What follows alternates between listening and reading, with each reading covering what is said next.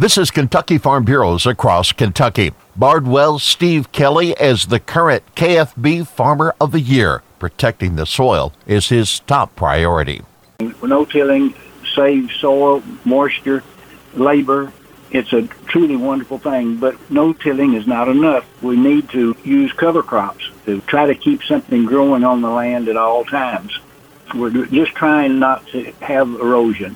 I'm not saying we don't have it. I'm just saying we're trying not to have it as best we can. Kelly's farm is a diversified family operation. I like to see things grow. It's a miracle every time one of those seeds of soybeans or corn or wheat germinate and grows and matures and I can harvest it. It's, that's a miracle to me. And I, I think that's what I, I really like to see is is that crop come to fruition. Kelly will represent Kentucky in national competition.